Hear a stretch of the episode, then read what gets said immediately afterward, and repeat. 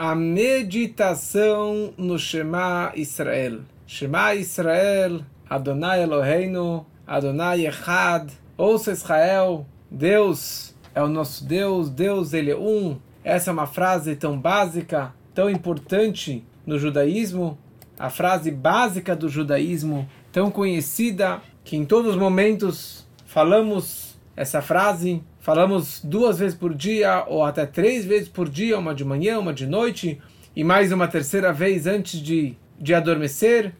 Mas hoje queria entender, na sequência do GPS, estamos aqui já na quarta aula no GPS, no capítulo 32, que é um capítulo mais profundo, porque também dentro dele, no Tânia, são alguns capítulos contidos dentro dele, 46, 47, 48, 49. Então por isso que está, na verdade, é, demorando um pouquinho mais esse capítulo, mas hoje iremos terminar, se Deus quiser. Então contam que havia um, um grande advogado com muito sucesso, com muitos clientes, reuniões e reuniões e atividades, e o tempo todo ele estava ocupado. E sempre estava um telefonema, numa reunião, no escritório, fora, viajando, falando com o cliente, e o filho dele, coitado, tentando falar com seu pai, fazendo de tudo para falar com o pai, e o pai sempre tinha uma desculpa furada que não tinha tempo mais tarde, amanhã, amanhã, depois,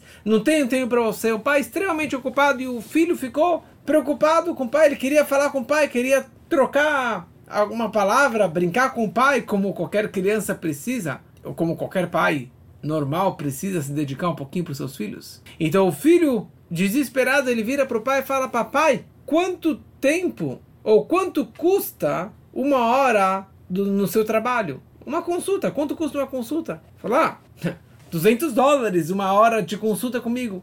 Falou, tá bom, então eu vou te pagar 100 dólares para que você possa estar comigo meia hora, brincar comigo, conversar comigo. Você consegue, papai? Então isso na verdade descreve o fato que para você dar atenção a algo, a alguém, você precisa prestar atenção.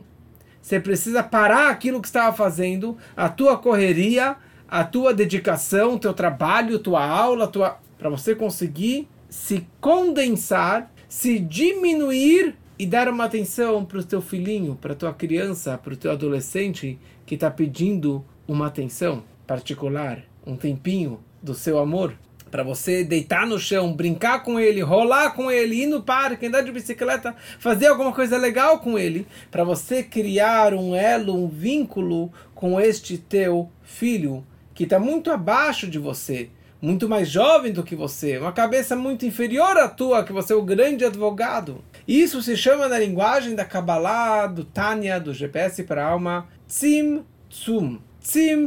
Significa condensação. Eu, meses atrás, na verdade, quase um ano atrás, eu estava aqui na rua e logo após um, um, o lançamento do nosso livro do GPS, então um colega, um, um amigo bem mais velho, assimilado, ele estava andando na rua com um cachorro, ele vira para mim ele fala, Elial, eu estava lendo seu livro agora e eu adorei o que se chama Tzimtzum.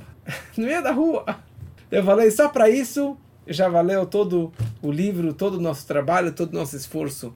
Para uma pessoa, no meio do nada, pensar no conceito tão básico, tão profundo da Kabbalah, da mística do Tânia, que se chama Tzimtzum, que é a condensação que quer dizer condensação? Porque a grande questão é como que um Deus infinito desceu e desce para se revelar para a criancinha tão pequena, tão baixa, tão desproporcional a Deus infinito, todo-poderoso, Criador. Se para um pai ou para pais é tão difícil descer e se rebaixar para seu filho tão pequeno, tão jovem, quanto mais difícil é para Deus, o Todo-Poderoso, o Infinito, em Sof, descer e se preocupar comigo. E ter esse conceito que já falamos tantas vezes, que é Hashgaha Pratita, providência divina particular, privada para cada ser, para cada criatura. E ele se preocupa com cada coisa que eu faço, deixei de fazer. Então, ele sendo infinito, para ele descer e entrar na minha vida, no meu pensamento, na minha fala, nas minhas ações,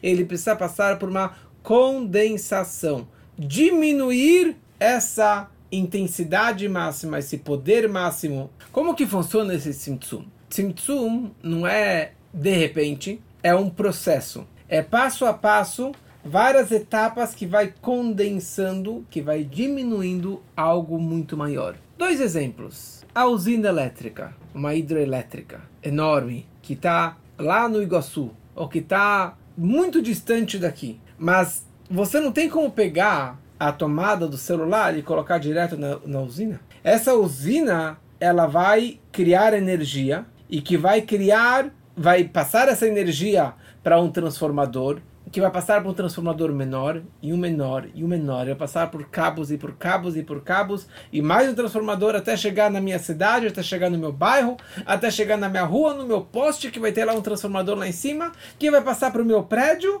e do meu prédio para o meu andar e meu andar para minha caixa de energia do meu apartamento e dali vai passar para cada tomadinha tem 200, tem 220, tem o 110, para ali eu conseguir colocar uma tomada colocar, conseguir colocar algum aparelho é, eletrônico para acender, para carregar o meu celular, para ligar a minha geladeira. Mas olha quantos passos, quantas diminuições dessa energia máxima que estava lá na, na, na usina para conseguir chegar até aquela minha tomadinha 110. Isso é uma ideia do Tzimtzum. Uma outra ideia do Tzimtzum é um grande professor que ele tem que dar aula para uma criancinha, ensinar para eles Aleph Beit, ABC. O cara é um crânio. Mas para ele sair de todo o seu conhecimento e para dar aula para adultos, é um nível que ele tem que baixar. Se é para adolescentes, é um segundo nível. Se é para jovenzinhos, é um terceiro nível. Crianças, um quarto nível. E um, uma criança pequenininha no, na, na primeira série, ele tem que cada vez mais condensar e condensar e condensar e diminuir.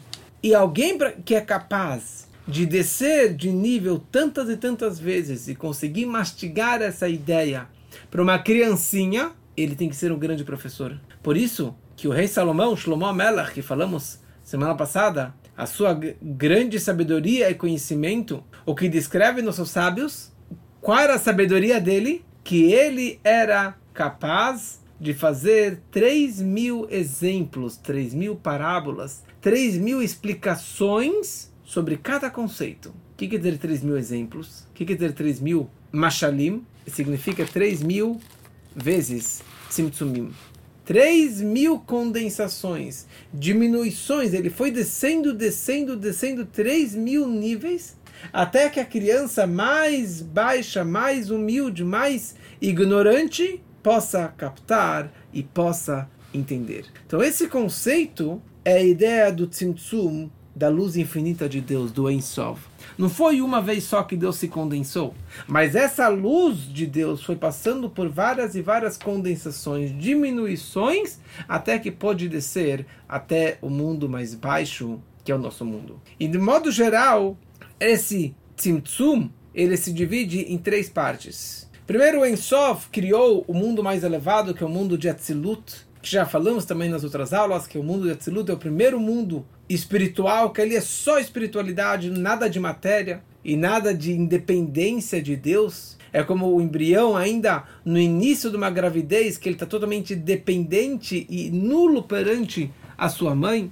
Então a primeira condensação após esse mundo de Atzilut é passar para o próximo mundo que é chamado de Beriah, o mundo da criação. E depois passa mais uma grande condensação para o mundo de Yetzirah, da formação, até que chega no quarto mundo, que é o mundo de Asiyah, o mundo físico, o mundo da ação. E assim também a alma, para descer de um nível tão elevado para esse mundo tão baixo, ela também passa por várias e várias condensações que podem ser representadas nesses três níveis de criação, formação e é, o mundo físico, o mundo da ação. Então essa é uma ideia geral sobre toda um, esse conceito do tzimtzum da condensação de Deus. Então, no momento que Deus ele revela para nós um amor, porque ele saiu lá de cima, digamos assim, não é lá em cima fisicamente, mas espiritualmente falando, ele saiu num nível espiritual tão elevado do infinito e ele se colocou em situações de condensações para entrar dentro de mim e fazer algo por mim. Olha quanto amor e dedicação ele está fazendo por mim. E a pergunta é: o quanto que eu estou me condensando, me dedicando, me esforçando para me conectar com ele. Então, quanto mais você pensar nisso, mais você vai amá-lo. E você deve e estará disposto a se condensar, a abrir mão dos seus prazeres, do seu tempo, dos seus vícios para se conectar com ele. Porque quando você ama alguém de verdade, você está disposto a abrir mão de tudo pelo bem-estar daquela pessoa. Isso pode ser num casamento, pode ser pelos pais, pode ser pelos filhos, pode ser por uma outra pessoa que você é super apaixonado. Você está disposto a abrir mão do seu tempo, do seu dinheiro, do seu sono, da sua própria vida para poder salvar uma outra pessoa que você tanto ama. Você está disposto a letzamtzem, a se condensar, a se diminuir, a, a se entregar para fazer pelo próximo. Mas o que desperta isso é a meditação, é o Ihid Bonenut. Porque para você amar alguém, você tem que meditar o quanto que você ama aquela pessoa, o quanto que você está apaixonado por aquela pessoa. Então você está disposto a abrir mão de tudo e nada vai te segurar. Não é o dinheiro que vai te segurar, não é, não é nada que vai atrapalhar e que vai impedir a tua conexão com aquela pessoa, com aquela situação. Assim também, a nossa paixão perante Deus. Quanto mais você meditar, quanto mais você pensar e contemplar e chegar à conclusão da grandeza por Deus, do amor por Deus, você vai estar disposto a abrir mão de tudo. Abrir mão dessa vida, abrir mão da sua casa, do seu casamento, do seu dinheiro, da sua eh, individualidade, da sua matéria, dos seus prazeres por Deus. E a grande questão é como atingir isso. Como podemos chegar a esse sentimento de amor e de paixão e de, de conexão máxima por Deus? E aqui nós entramos no nosso Sidur, na nossa reza diária, no nosso Sidur de manhã, na reza da manhã, nós fazemos o Shema Israel. Só que antes do Shema Israel, tem duas bênçãos, duas brachot, que são as Birkot Kiryat Shema, as bênçãos do Shema Israel. Quem tem o Sedur, Teilat Hashem, é, seria na página 42, mas a ideia é que antes da leitura do Shema nós temos duas brachot. É interessante que todas as brachot que nós fazemos, você fala, Asher etzivanu, que Deus nos ordenou a fazer tal e tal mitzvah. De colocar o tefilim, de acender a vela do Shabbat, de colocar o mezuzah e assim por diante. Nós temos a mitzvah, o preceito de ler o Shema Israel diariamente como que nós falamos no próprio Shema Israel, ou Beshor Bechav Kumecha. Você precisa ler o Shema Israel ao deitares e ao levantares. Uma vez de noite, uma vez de manhã. Tem uma obrigação, toda pessoa, de ler o Shema Israel. Então deveríamos fazer uma benção, Baruch Ata Hashem, Asher Kedishanu Bemitzvotav Etzivanu, Likro Shema Israel. A mitzvah, o preceito judaico, o preceito divino, a ordem divina de lermos o Shema Israel. Mas não é essa benção que nós fazemos. Se você lê, abre o, o Sidur, o livro de reza, e ali consta Baruch atah Hashem Elokeinu melech olam yitziror uvore choshech ose shalom uvore takol. Bendito é tu, Deus, nosso Deus, Rei do Universo, que forma a luz, cria a escuridão, faz a paz e cria todas as coisas. E ali ele continua descrevendo como que Deus, com sua misericórdia, ele ilumina a terra e aos que habitam a terra com sua bondade, ele renova a cada dia permanentemente a obra da criação. Com múltiplas são as suas obras, Deus. Tu as fizeste com todas elas com sabedoria. A terra está cheia de todas tuas possessões. Rei, que por si só já é elevado desde antes dos tempos, louvado, glorificado, enaltecido, etc, etc, etc. Então, qual é o intuito do Shema Israel? Qual o propósito dessas bênçãos que antecipam a leitura do Shema Israel? Por que, que elas são chamadas de Birchot Kriyat Shema, as Brachot, as bênçãos do Shema Israel? E por que precisamos fazer essas bênçãos antes da leitura e não após a leitura do Shema Israel? Primeira coisa, precisamos entender qual é a ideia do Shema Israel. Por que nós precisamos ler o Shema Israel? E por que é tão importante a leitura do Shema Israel? o poder da leitura do Shema Israel, que a criança desde pequenininha já, já lemos, a mãe, o pai já lê desde pequeno, já fala para a criança o Shema Israel. A pessoa no final da vida fala o Shema Israel. Na hora de um desespero, de um apuro, a pessoa ela grita, grita o Shema Israel. Toda a ideia do Shema Israel está representada na primeira frase após o Shema Israel, que é Ve'ahavta et Hashem Elokecha bechol levavcha ubechol nafshecha ubechol meodecha. Ve'ahavta. E você amarás a Deus, teu Deus, com todo o seu coração, com toda a sua alma, e com toda a tua força. O que quer dizer isso? Então, primeira coisa, nós temos a primeira parte. Você deve amar a Deus. Primeira coisa, é difícil você ordenar alguém amar uma comida, amar uma pessoa, porque amar é um sentimento do coração. E aqui a Torá ordena, Ve'ahavta, você deve amar a Deus. Cadê o botão? Como que você aperta o botão? Como você pode ordenar alguém a amar algo ou alguém. Pior ainda, amar Deus que eu nunca vi, nunca escutei, nunca presenciei, algo totalmente espiritual. Eu posso, vai vir aqui uma ordem, você deve amar a Deus? Como que pode haver uma ordem como essa? Só que essa ordem não para por aí. Ela continua e te descreve de três formas que você deve amar a Deus.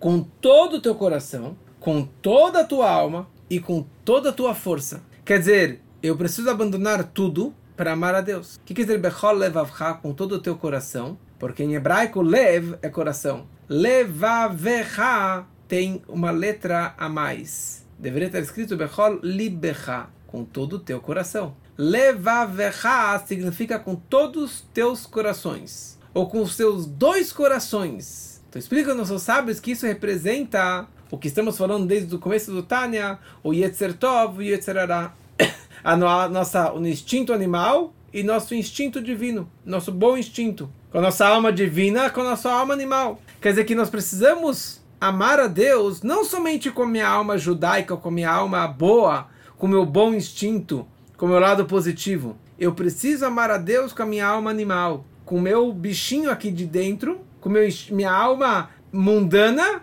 eu também preciso amar a Deus. E não somente que eu preciso amar a, amar a Deus, eu preciso amar com todo o meu coração. Da mesma forma que eu amo meu cônjuge com todo o meu coração. Eu amo meus filhos com todo o meu coração. Eu amo meu dinheiro e comida e meu trabalho com todo o meu coração.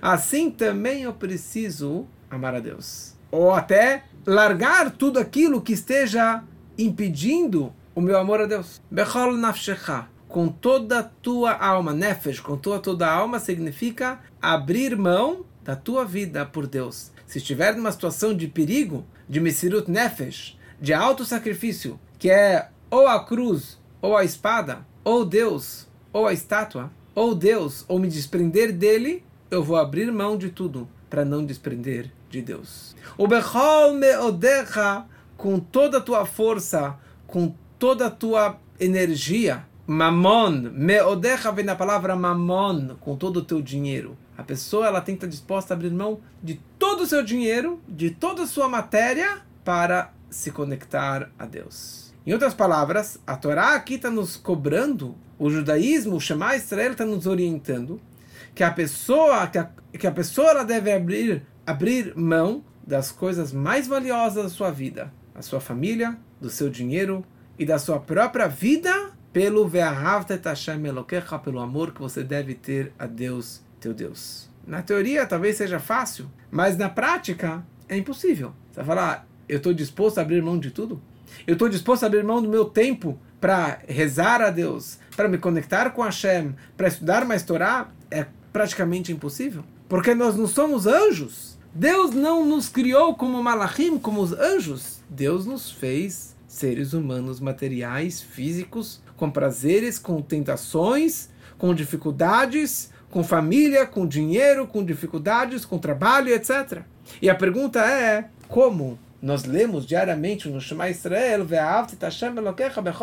deve amar a Deus com todo o teu coração, com todo o seu dinheiro, com tudo, abrir mão de tudo por Deus. E é uma ordem, você deve fazer assim, você deve sentir isso, estar disposto a, a, a ter essa paixão e esse auto sacrifício por Deus. Baseado no que falamos antes, na primeira historinha, do grande advogado que o filho queria pagar uma consulta para poder conversar com seu pai, a pergunta é: o que te convenceria a abrir mão de, das coisas mais importantes da sua vida? O que te levaria a abandonar as coisas que eram valiosíssimas para você, para você se dedicar a uma outra pessoa, a uma outra atividade?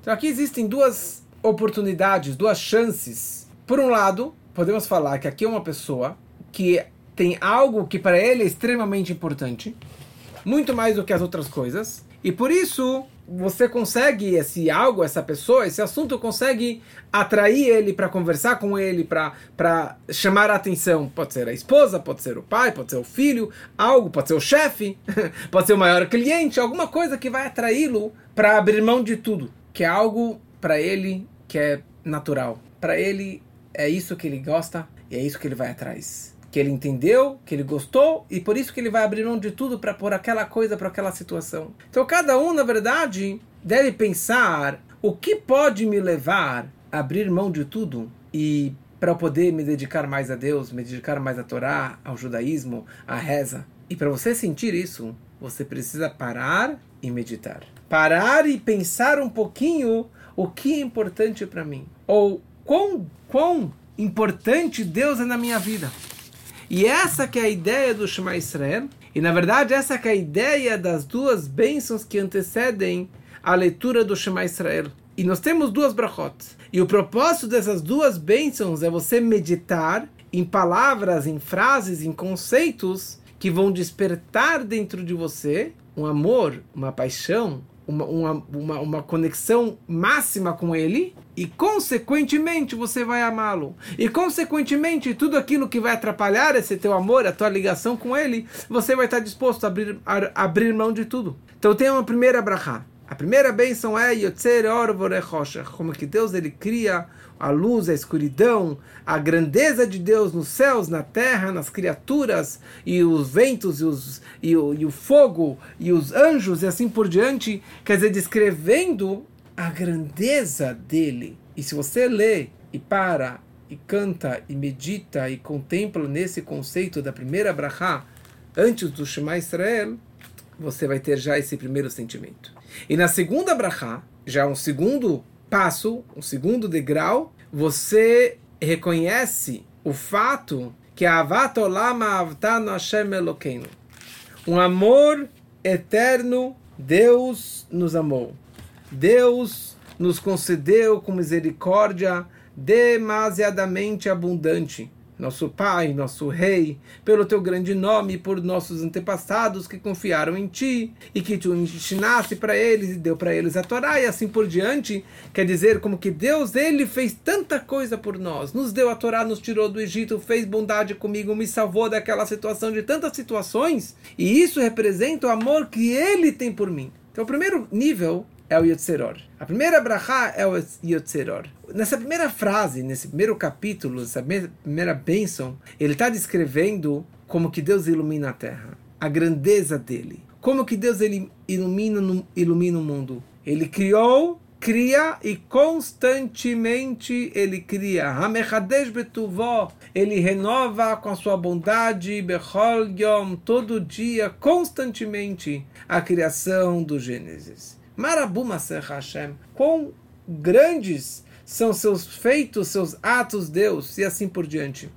E os, depois, na continuação, ele fala: Deus vai ser abençoado para sempre, por todos os mundos. E daí ele entra nos nomes e nos vários níveis de anjos. Os Serafim, Fanim, Hayot cada um gritando e louvando e enaltecendo a grandeza de Deus de uma forma máxima. E como que os anjos eles falam Kadosh, Kadosh, Kadosh, santo, santo, santo seja abençoado o santo nome de Deus. Como falamos na última aula do, do Shabat, a ideia da Kedushá, da santidade. E essa brachá nós falamos também à noite, antes do Shema Israel da noite, na reza da noite do Arvit, nós também fazemos essa bênção, de uma forma mais resumida, que descreve um, a grandeza dele. Contam um casal que eles decidiram se divorciar, Deus nos livre. E daí o rabino tentou para cá e para lá, e o terapeuta e o psicólogo tentaram ajudar e fazer as pazes entre o casal.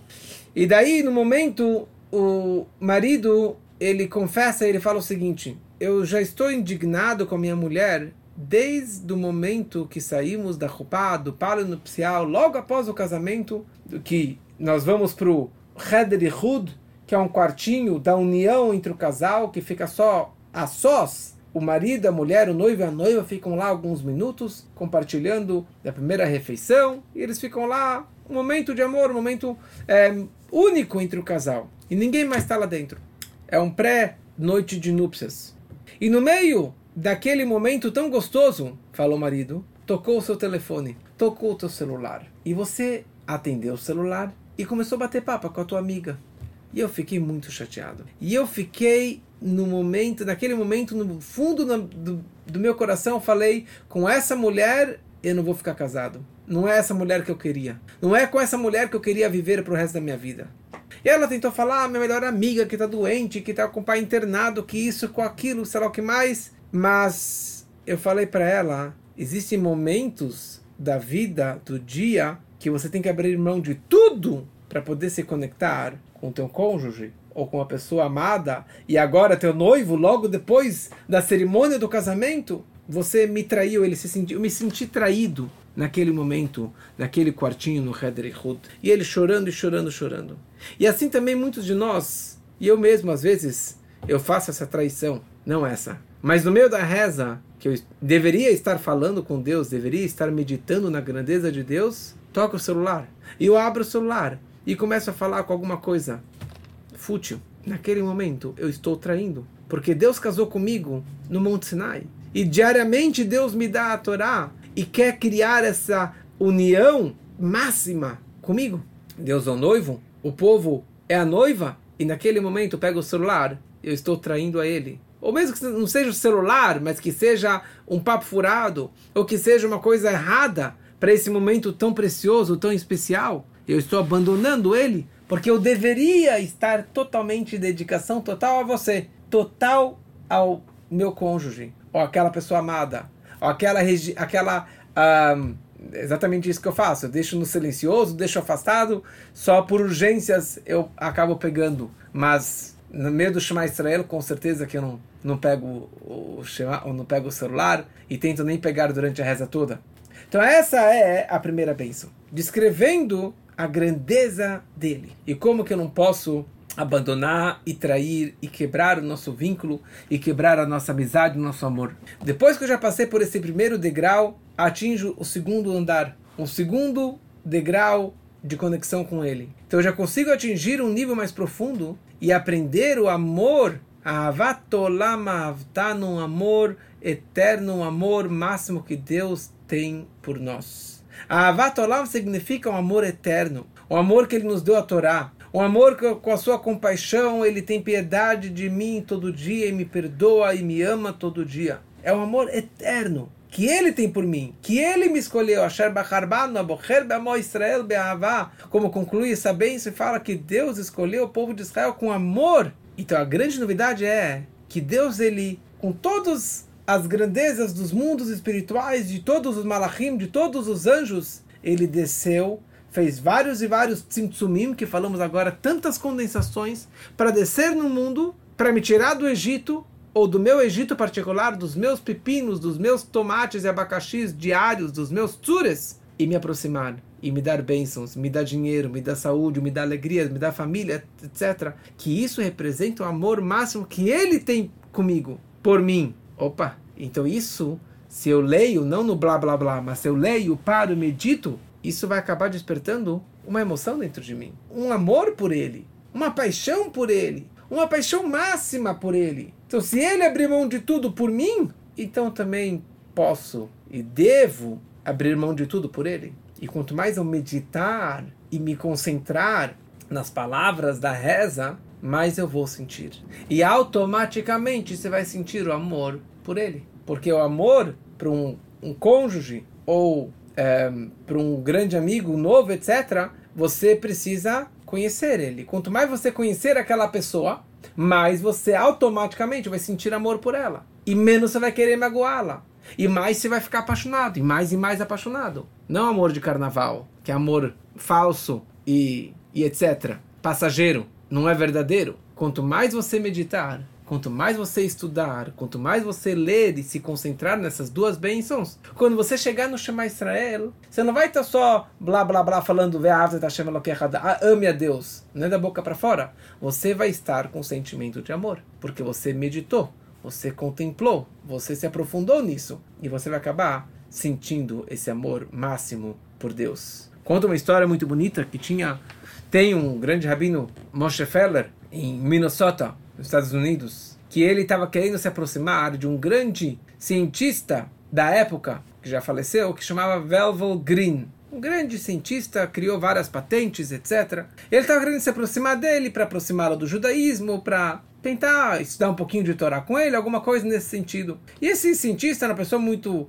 é, filósofa, muito, muito. Não acreditava em Deus, não tinha muita ligação com a Torá e não tinha tempo. E até que, depois de muita insistência do Rabino Moshe Feller, esse Dr. Valvel Green deu uma audiência, deu algum momento para eles conversarem. Eles começaram a conversar para cá, conversaram para lá, e logo depois de uns 15 minutos de conversa, o Moshe Heller, o, o, o Moshe Feller, ele olha pela janela, ele viu que o sol já estava se pondo, ele falou Minha, a reza da tarde, que tem que ser antes do pôr do sol. Então ele vira para o doutor, para o grande cientista, ele fala: desculpa, mas eu preciso fazer uma reza agora. E no momento, uh, o homem ficou furioso. Ele falou: Imagina, você vem aqui, tanto tempo esperando para ter essa reunião comigo e você vai parar para falar, para fazer uma reza, ler um blá blá blá?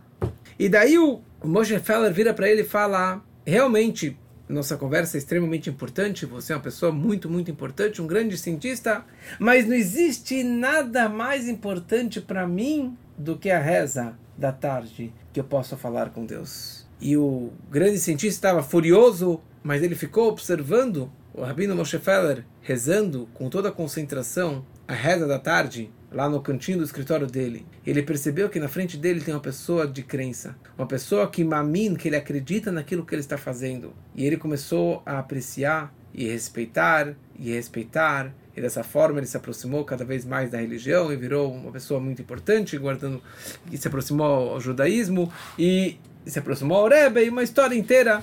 Mas o ponto é que quando você entende quando você medita, quanto mais você medita, quanto mais você se aprofunda, você acaba sentindo o amor, você acaba sentindo uma, uma, uma, uma atração por aquilo de uma forma tão, tão profunda.